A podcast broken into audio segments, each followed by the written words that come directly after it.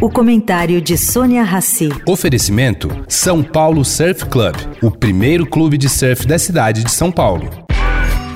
Agora na Eldorado, o comentário de Sônia Rassi.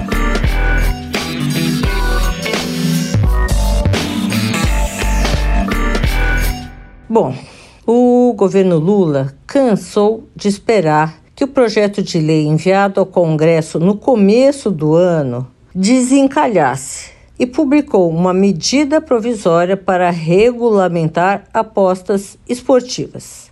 As empresas, já a partir de agora, vão ter uma taxação de 18% sobre as receitas e haverá cobrança de imposto de renda sobre prêmios que ficarem acima da taxa de isenção.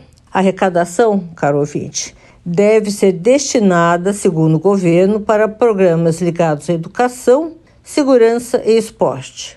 Espera-se que a medida provisória e depois o projeto de lei que está no Congresso, de alguma forma, evitem manipulação dos resultados das apostas. Bom, a medida provisória tem 120 dias de prazo e o projeto de lei terá que ser analisado e aprovado antes disso. Deixa aqui uma pergunta. Esse assunto é tão urgente para ser promulgado por meio de medida provisória? Não sei. Sônia Raci, para a Rádio Eldorado.